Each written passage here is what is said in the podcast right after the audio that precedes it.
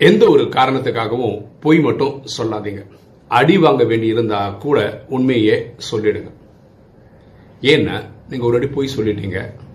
அதை ஒருத்தர் பார்த்துட்டாரு வச்சுப்போம்.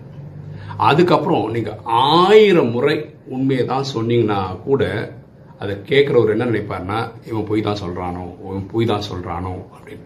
அதாவது உங்களை பற்றின நம்பிக்கை உடஞ்சி போனது உடஞ்சி போனது தான் வேற ஒரு விஷயம் உண்மையை பத்தி என்னென்ன உண்மைன்றது காத்தடிச்ச பந்து மாதிரி. அதை தண்ணிக்குள்ள மூழ்கி வச்சிட்டீங்கன்னு வச்சுக்கலாம் வெளி உலகத்துக்கு தெரியாம கூட இருக்கலாம். என்னைக்காவது நீங்க கையெடுத்து தான் ஆகணும் அந்த பந்து மேல வரதான் செய்யும்.